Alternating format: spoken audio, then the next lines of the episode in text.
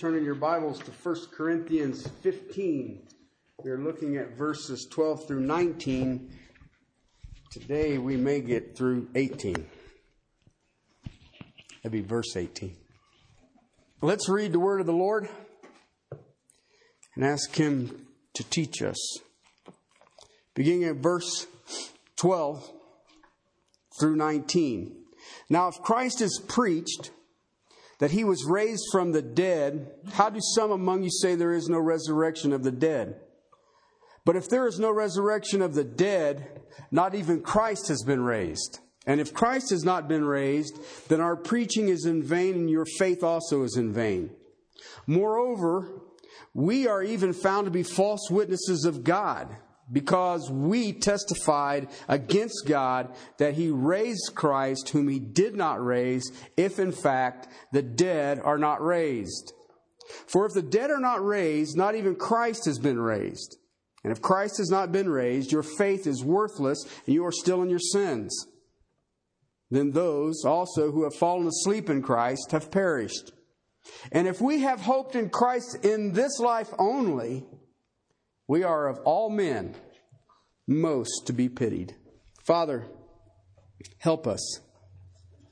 Father, in a, in, a, in a season that we are in, in a time, in an era that we are here this day, help us to hear these words.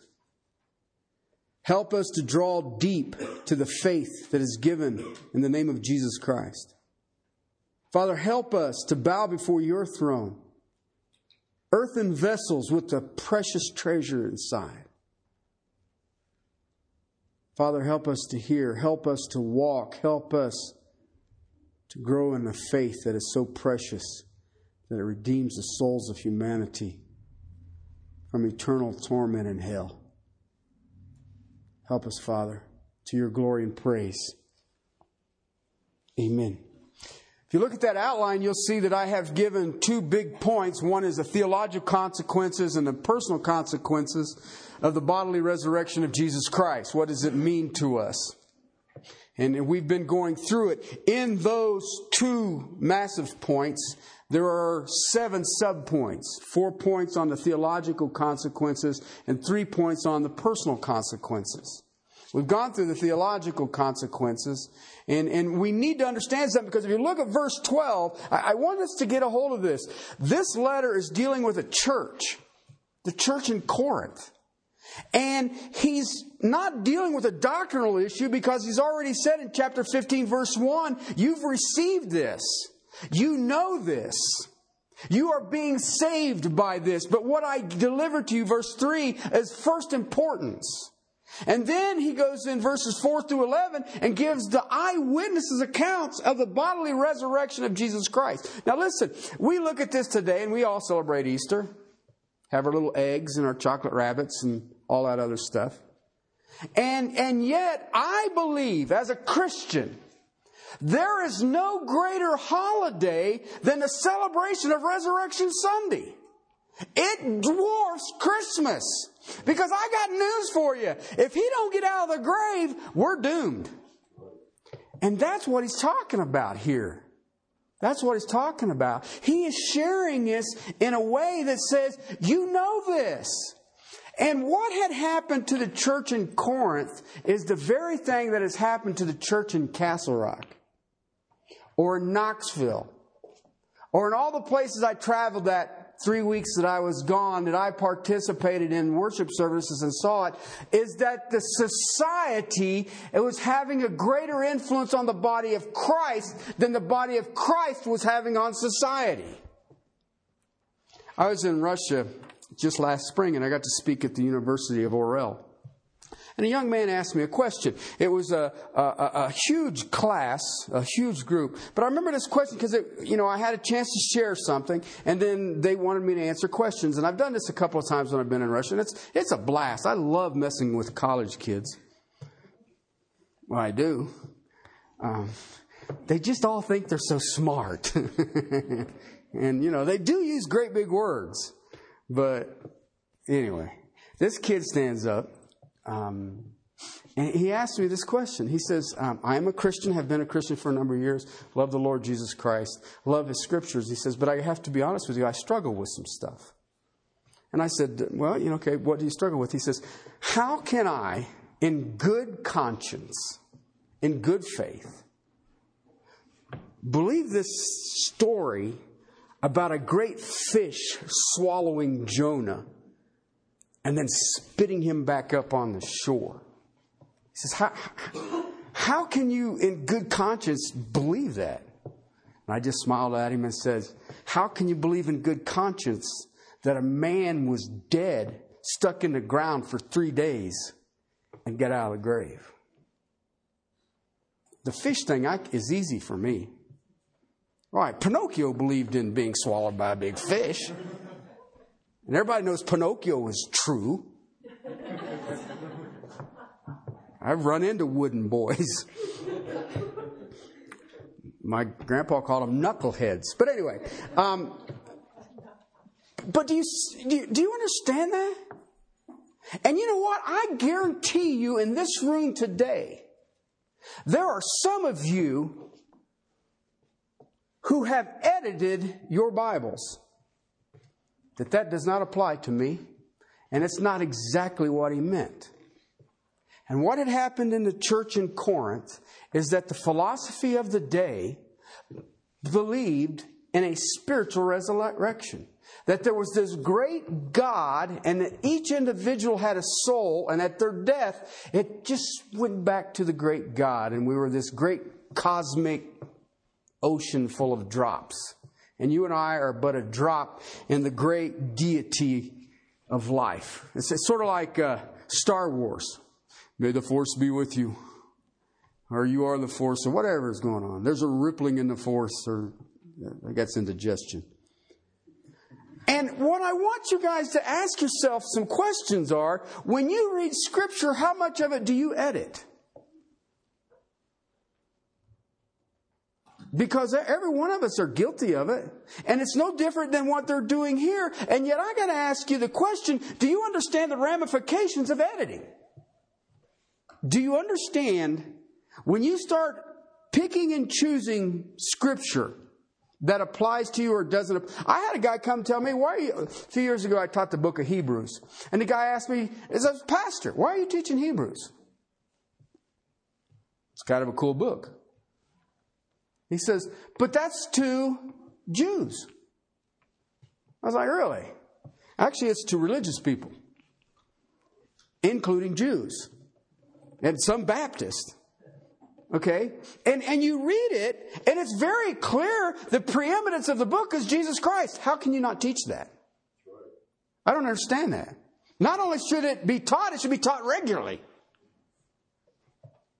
If there is no resurrection, as some had said in verse 12, then Christ didn't rise. That's his argument. And if Christ didn't rise, then there is no good news. Why are we listening to preaching? And if there is no good news, then the faith is empty and the apostles are liars. Now, that is key. Because he makes this here, and I want to show you this. This is one of these that gets me into trouble all the time. Verse 2 of chapter 15, by which you were saved, if,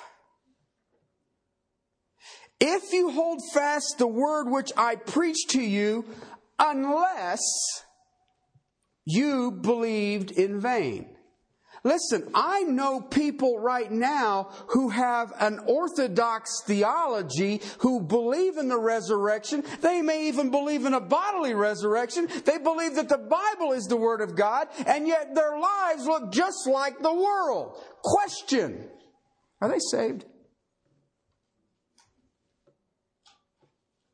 I made this comment to uh, my Russian brothers. I've made it here a few times.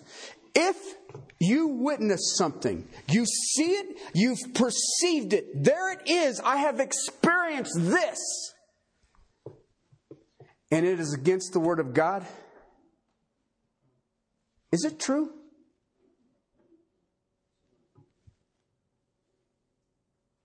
I look at the church today and say, we're not challenging the people to live in light of Scripture. They know the Scripture, but they don't live in light of it. I was talking to several pastors while I was out on my great migration, and they have the same phenomenon that I see here in Castle Rock. I've been in Castle Rock now for 20 years. Is that there's a disconnect between the preaching of the Word and the response of the people in the pews. I said, there ain't a disconnect. It's been that way since Jesus did it. There are a time that they can set under orthodox theology. They will have a basic understanding of, of all the foundational doctrines of Scripture, and yet they live just like lost people. What is your conclusion? Well, it's easy. They're just carnal. No. They have added to themselves the condemnation. That's what this text is dealing with, brothers and sisters. There is a bodily resurrection. I've been to the grave. He ain't there. And listen, I walked around in Israel, they've got a monument or a church to everything. And if Jesus Christ's body was around, we'd have a church. I mean, they got a church on the Mount of Olives. They've got a church on the Sermon on the Mount.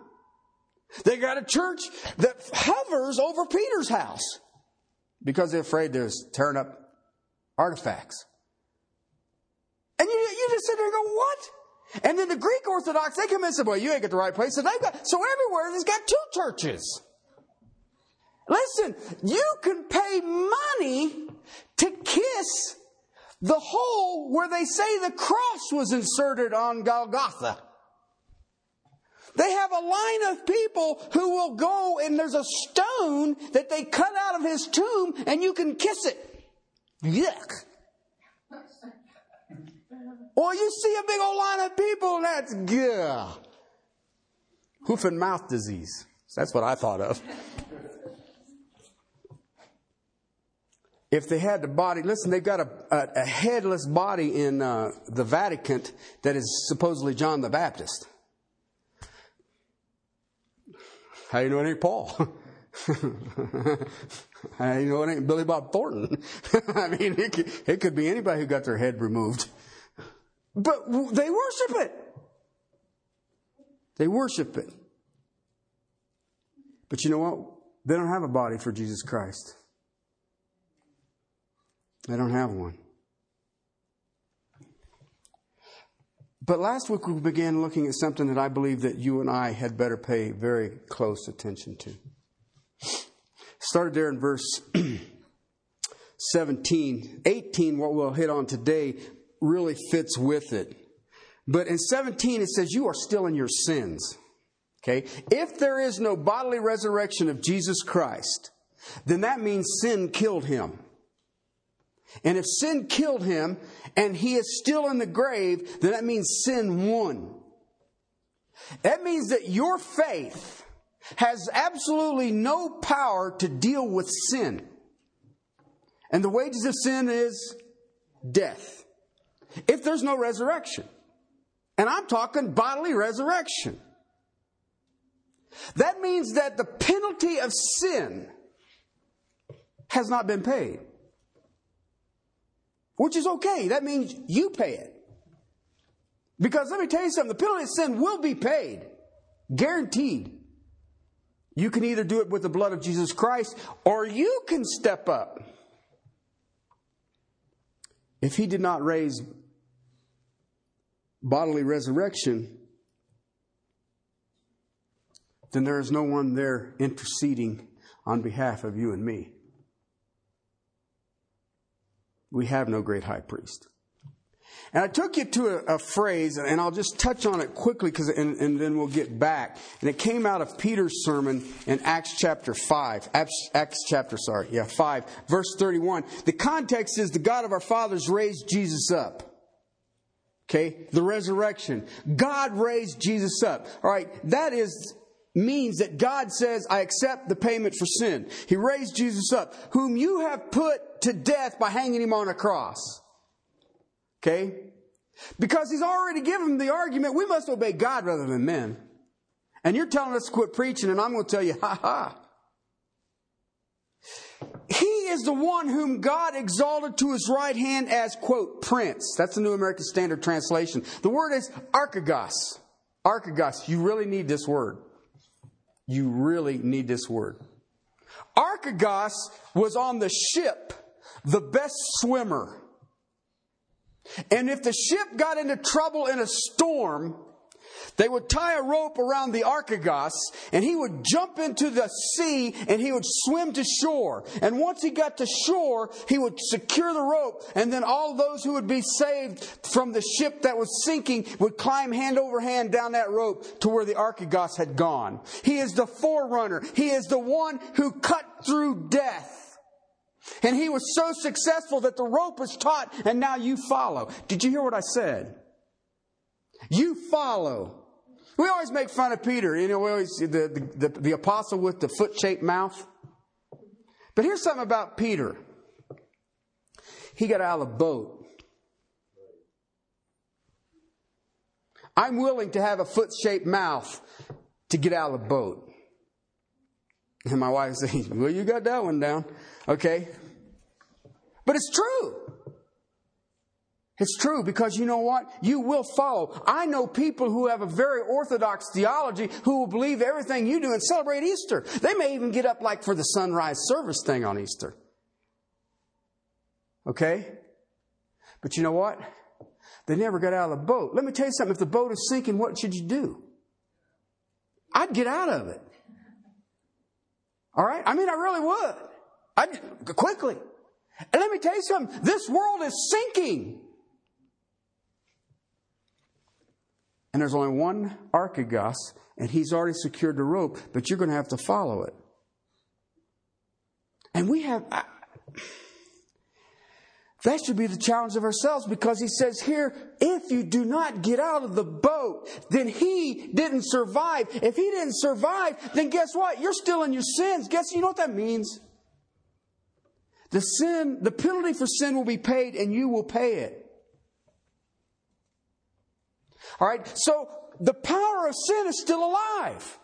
It is still victorious if he didn't rise. Okay, do you see the implication of that statement? Have you ever thought about the implications of that statement? Do you understand that those who are on Jesus Christ have the ability to overcome which sin? What? Be real careful answering that. You need to be real careful answering that.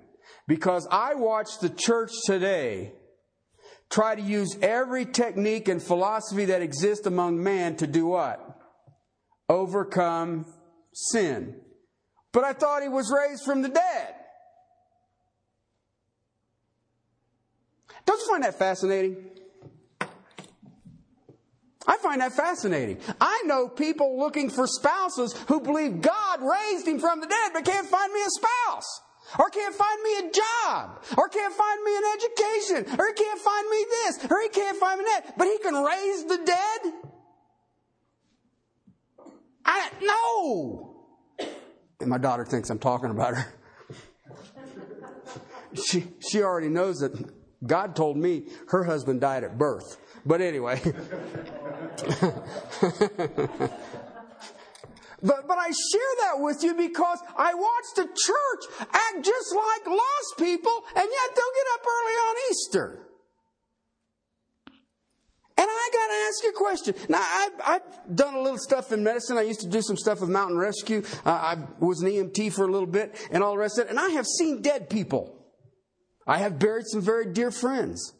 And I have seen dead people. I've never seen any of them get up out of the grave. Sorry.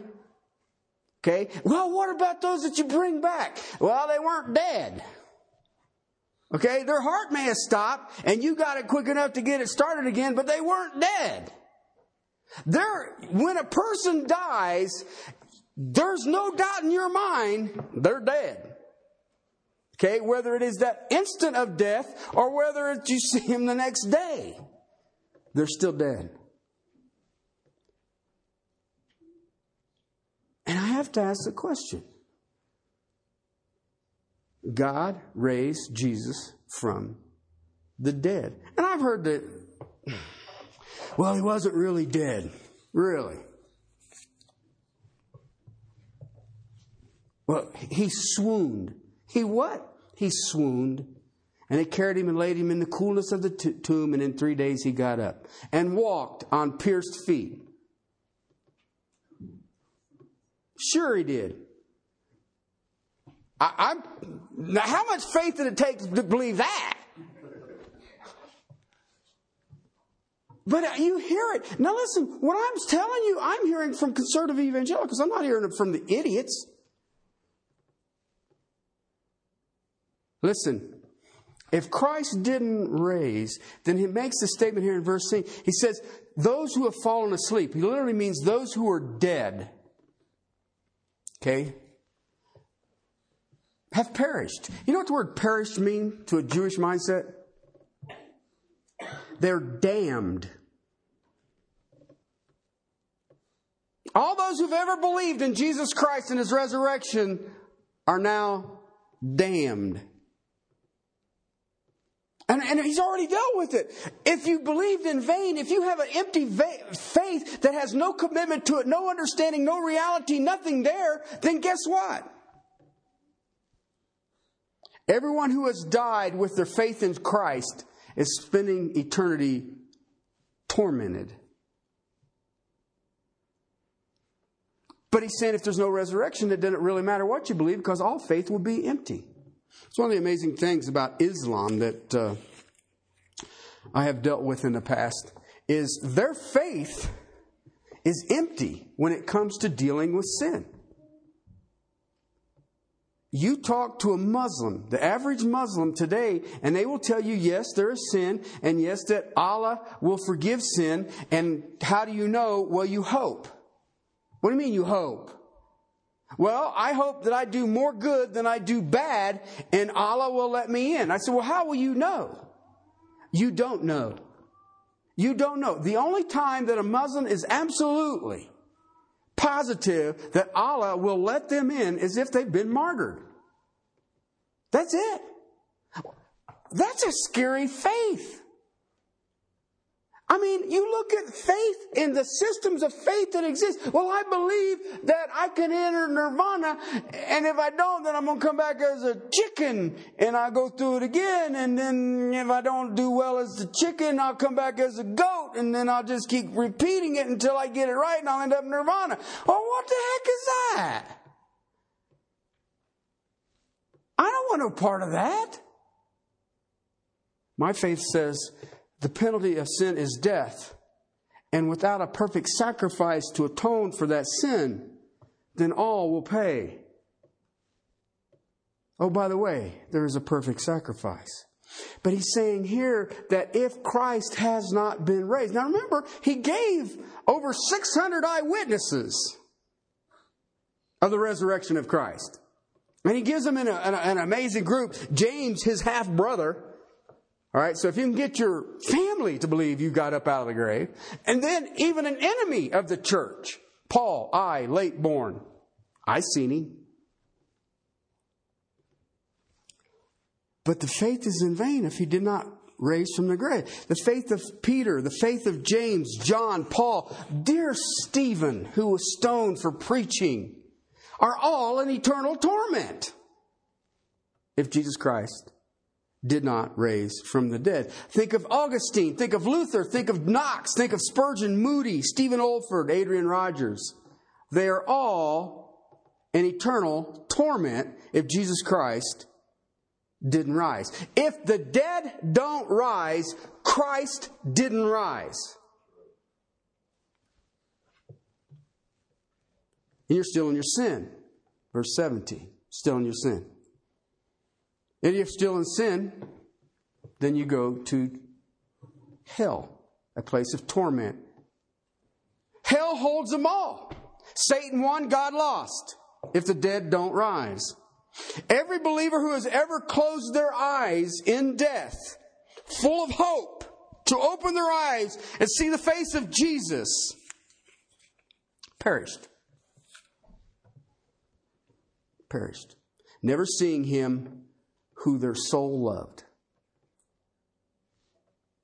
if Christ didn't rise, if the dead are not raised. Now, think about this for a second. I've never seen the dead raised. I've never seen the dead raised. But you know what? I've never heard of a religion on the planet except one who their Savior was raised from the dead. You can go see where Muhammad was buried. You can go see where Buddha was buried. You can go see where all of them are buried. You can go see where Moses, you know, that, where was Moses' body? They're all dead. They're all dead. And go, guess what? Bodies are still there. Jesus is not.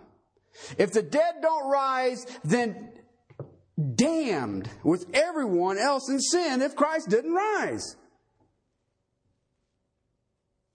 Listen, however you slice this thing, that verse 18 and the end of 17 is what I would call a crushing argument. Crushing argument. You just can't take a small variation on Scripture. I don't understand that. And you know what? How many in this room take a variation on Scripture? Just a slight. It's not that big a deal. Really? Let me ask you a question. We'll try not to get in trouble here, but you know how well I do with that. My Bible says that I have been given everything I need for life and godliness. Life is the temporal, godliness is the eternal, right? You've already been given it. It's past tense. Right? Well, say amen. Peter, boy, there he goes. That Peter, he, remember, he got out of the boat. So, why is it so many in the Christian faith are seeking for more? Philosophies, psychology. Why is psychology embraced by the church? Well, Terry, you don't understand. Really? Explain it to me. Well, we are more educated, we are wiser now. Really? I used to have an Indian friend that could take uh, the brains of an elk and mix it and would have enough of this ingredient thing to uh, tan um, the hide of an elk. It was an Indian thing. It would just be beautiful and supple and just amazing. And I remember her looking at me one time says, even an elk's got enough brains to tan its own hide. There's a lot of thought, theology in that. Okay, because let me tell you something. The issues that the Apostle Paul and Peter and James and John and Matthew and Simon, all of them dealt with, are no different than the issues you deal with today. Not only that, they were probably more compounded then than they are today. And if he says he's given me everything I need for life and godliness, then guess what? I still have it now. Why then do we struggle with where will I eat? Where will I sleep? Who will I marry? Where will my job be? Where will my profession be? Why do we struggle with that? Because I thought he said he gave me everything I need for life and godliness. But here's the problem just a slight variance in Scripture. Doesn't that bother you? I look at the church today and everybody is trying to do what? Grow the church. I thought he had that figured out. He says, I will build my church and the gates of hell can't stop it. I'm kind of thankful for that. That keeps us out of the mix. But but I see people and then then you sit and say, well, this is a blessed church. Why? Because they base it on what? Numbers. You know what you just said? Jesus' ministry was a failure. He didn't really have a lot of numbers. And I mean, everywhere Paul went, and the, you know, that's the big thing that I hear today. I am a church planter. Well, no one can compete with Paul when it comes to planting the church. And if you look at it, use that and say, the one church that he didn't spend any time in was the strongest. Thessalonica. Let's find that fascinating. But it's just the variances on church. Yeah, I had a statement, I had a discussion just this week group of pastors, and they said the, the thing that is hurting the church in Castle Rock is uh, a lack of faith. And I was like, well, okay. And he says, but what we need to do as pastors is, is, is to be like Joshua. You know, Joshua stepped into the river and God did amazingly more than he could say. And I said, no, he didn't. They said, what? Joshua commanded the Levites to step into the river. Joshua didn't step into it. He had the people who were going between God and the people step into the river, and the river did it. Oh, you know what I mean. All right. He says, but the faith of the leadership, that's how the people will grow. And I says, so what happened to church in Corinth?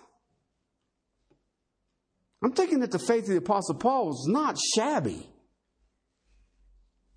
So what happened there? Better yet, what happened in Ephesus? They had lost their first love. Who founded that church? Oh yeah, that Paul dude, the church planner guy. Nah. Listen, brothers and sisters, I love you, but if you're trying to go to heaven on my faith, you're in serious trouble. Okay? Do you see what I'm trying to get at? You can take a small variation in Scripture, and where will it lead you? There's a reason that God is meticulous as He is on His detail of Scripture. It's how He can use a word like archegos and says that this is the strongest swimmer, and he got out of the boat and he swam to line, and now you've got to go down the rope. This is by the guy who got out of the boat on the Sea of Galilee. There's a reason the words were used. There's a reason it was used in this manner, and it was used in the power of the Holy Spirit for your and my life. Listen, if the dead don't rise, Christ didn't rise. If Christ didn't rise, our preaching is useless, our faith is useless, the apostles are liars, sin was not dealt with, and all those dead believers are now damned. That's why when I watch a Christian start dealing with their sin based on a psychological understanding, that I say that is useless. It is fruitless and it will lead you nowhere but to despair. If you truly want your sin dealt with, then it has to hurt you enough to know that you are mocking the cross of Jesus Christ.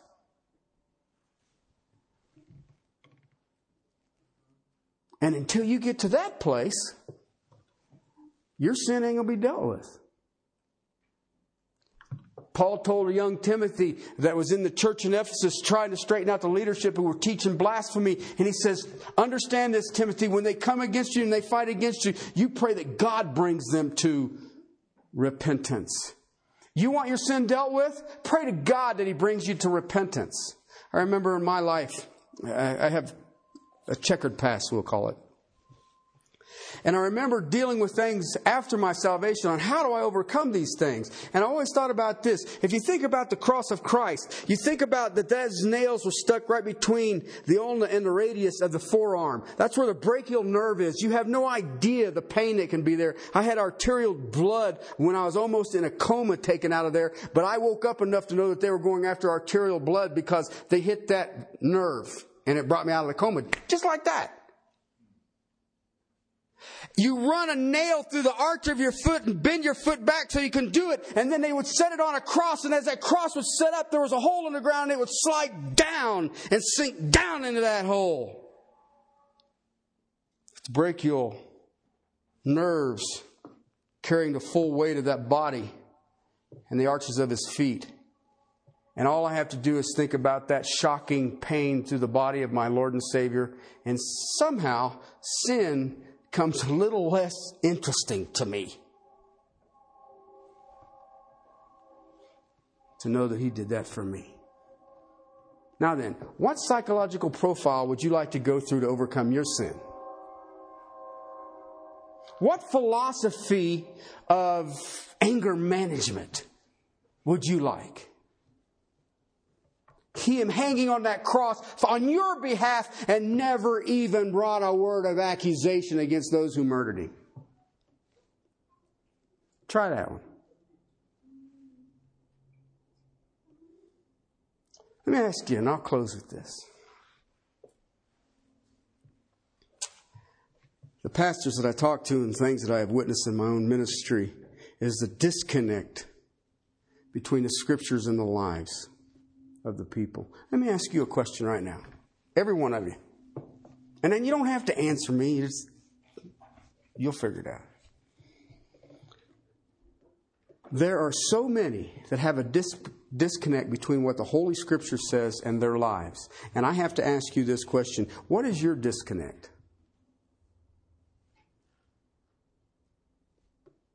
What part of the book do you ignore? What part do you move to a place that you prefer it? Well, that was for ancient people. That was for Jewish mindsets. That was for non American people. What part do you prefer not to look at? Because I'm going to ask you one thing. Do you believe that God the Father bodily raised Jesus Christ from the tomb.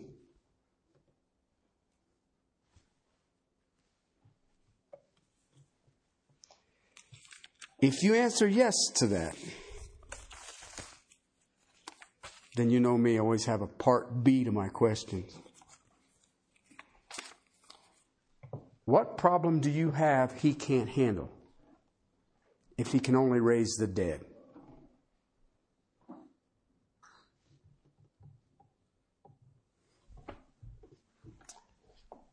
And do you live a life in the power of the resurrection? Let's pray. Father, thank you for your word. Thank you for my brother Paul, his faithfulness to you. Lord, I thank you for your church that you pre- purchased with your precious blood. Father, we who are called by your name, Help us, Lord. Help us first and foremost to repent. And Father, help us to be victorious in these struggles. Father, help us to understand the privilege of your church, the privilege of being a part of the church, the privilege of even being involved in kingdom work this day and this age. Father, I just beg you starting with me. Give me ears to hear, give me eyes to see.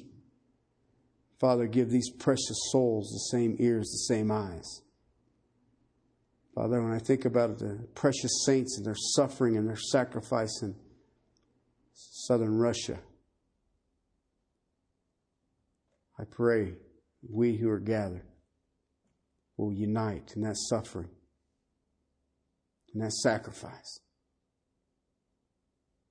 to your glory, to your praise. Amen.